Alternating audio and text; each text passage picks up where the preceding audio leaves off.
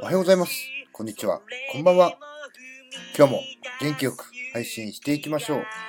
ヒマラヤ大木社長の独り言。この配信ではサラリーマン歴約10年、起業して8年の私、大木がその経験を活かして聞いていただいている皆様に少しでも有益な情報をお届けするための配信となっております。よろしくお願いいたします。さあ、もうね、聞いていただいている方は慣れてしまったかもしれません。20代の自分を超えていくルール77。このままでは終われない。人生はこれからがもっと楽しい。30代で逆転する人、失速する人というね、本を私は読んでおります。えー、私の経験に基づいた考察をですね、お話を している回をずっと続けているわけですが、今日はですね、どんなお話をするかと言いますと、30代で逆転する人は、名刺入れを薄い状態に保つことにこだわる。30代で失速する人は、名刺入れが分厚いことに誇りを感じる。まあ昔はね、僕も こうでしたね。まあ情報を きちんとね、整理できてるかどうかってところだとは思うんですが、まあ、解説を見ていきましょう。えー、名刺入れの状態を見ると、その人の将来性がわかる。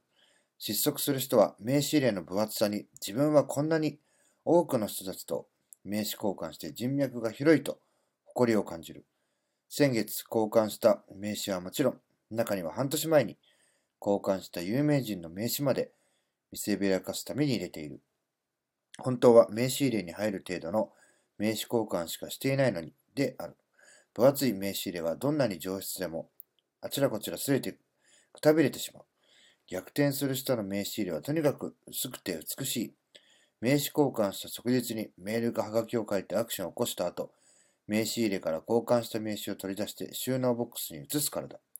薄くて綺麗な名刺入れから出された名刺はそれだけで素敵だ。まあそうですね。まあ僕も、えー、やってますね。名刺交換したら、えー、会社に帰ってきてすぐその人にね、まあ、はがきっていうのはやんないですけどね、すぐメールして、まあ、貴重なお時間をありがとうございました。また何かありましたら、よろしくお願いいたしますっていうのをね、一本入れて、で、えー、名刺、名刺入れじゃなくて、まあ、名刺フォルダ。今はね、あの、写真撮って、えー、自分の携帯のね、アプリに名刺として保存していく方法もありますし、まあ、僕は、あの、ファイルですね、えー、名刺を入れる専用のファイルがありますんで、そこにね、えー、名前順に、まあ、あの行とかいの行とかね、そういうふうにこう分けて入れて、何かあった時に、あの、こちらだったっけ？って管理できる。あとはね、あの、名刺の裏側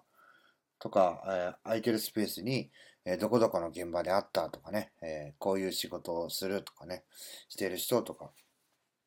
一つね、あの、メモ書きを入れて保存をしています。そうするとね、何年後かにね、電話かかってくるとかってパターンね、たまにあるんですよ。あの、私のこと覚えてますでしょうかって言われてね、いや、覚えてねみたいな感じでね、全然パッと名刺見るとね、ああ、この人か、みたいなね。まあ、電話かかってくるっていうよりは、もう近年メールが突然来るっていうことの方がね、多くなったんですけども、まあ電話だとね、即答で覚えてないです、すいませんって言いますけど、まあ、メールだとね、こう見て、ああ、この応援機器とか販売する営業の方かとかね、すぐ分かったりしますんで、それでメールを返したりとかっていうようなことをね、え、やっています。でね、分厚いとね、持ちづらいですし、どこに何が入ってるかね、分かんなくなってしまうんで、もう名刺入れはね、まあ、薄く、薄い状態を保つというかね、そんな風にしています。まあ、あ そうですね、薄くて綺麗な名刺入れっていうのもいいですし、やっぱね、ものすごいこう、大量に入ってるって、くたびれてるのを見るとね、うん、なんか、ちょっとね、これは偏見ですけども、うん、なんか、雑が上がらないとかね、成績が上がらないのかなっていうようなね、ちょっと印象を持っちゃったりもしますね。まあ、そういうのもあって、僕個人的には薄い状態に保つっていうのと、まあ、情報はね、素早く整理するっていうのをね、これもね、あの、私がどうこう言わなくても、結構あの、えー、弊社の社員とかね、みんなやってますね。あのアプリ使ってすぐね、写真撮って。で、えー、写真その取ると、そのアプリって、あの、電話帳にもね、携帯の電話帳にも自然と登録してくれたりしますんで、ああ、なんか便利だなっていうのでね、みんな使ってますね。まあ、今日はね、30代で逆転する人は名刺入れを薄い状態に保つことにこだわる。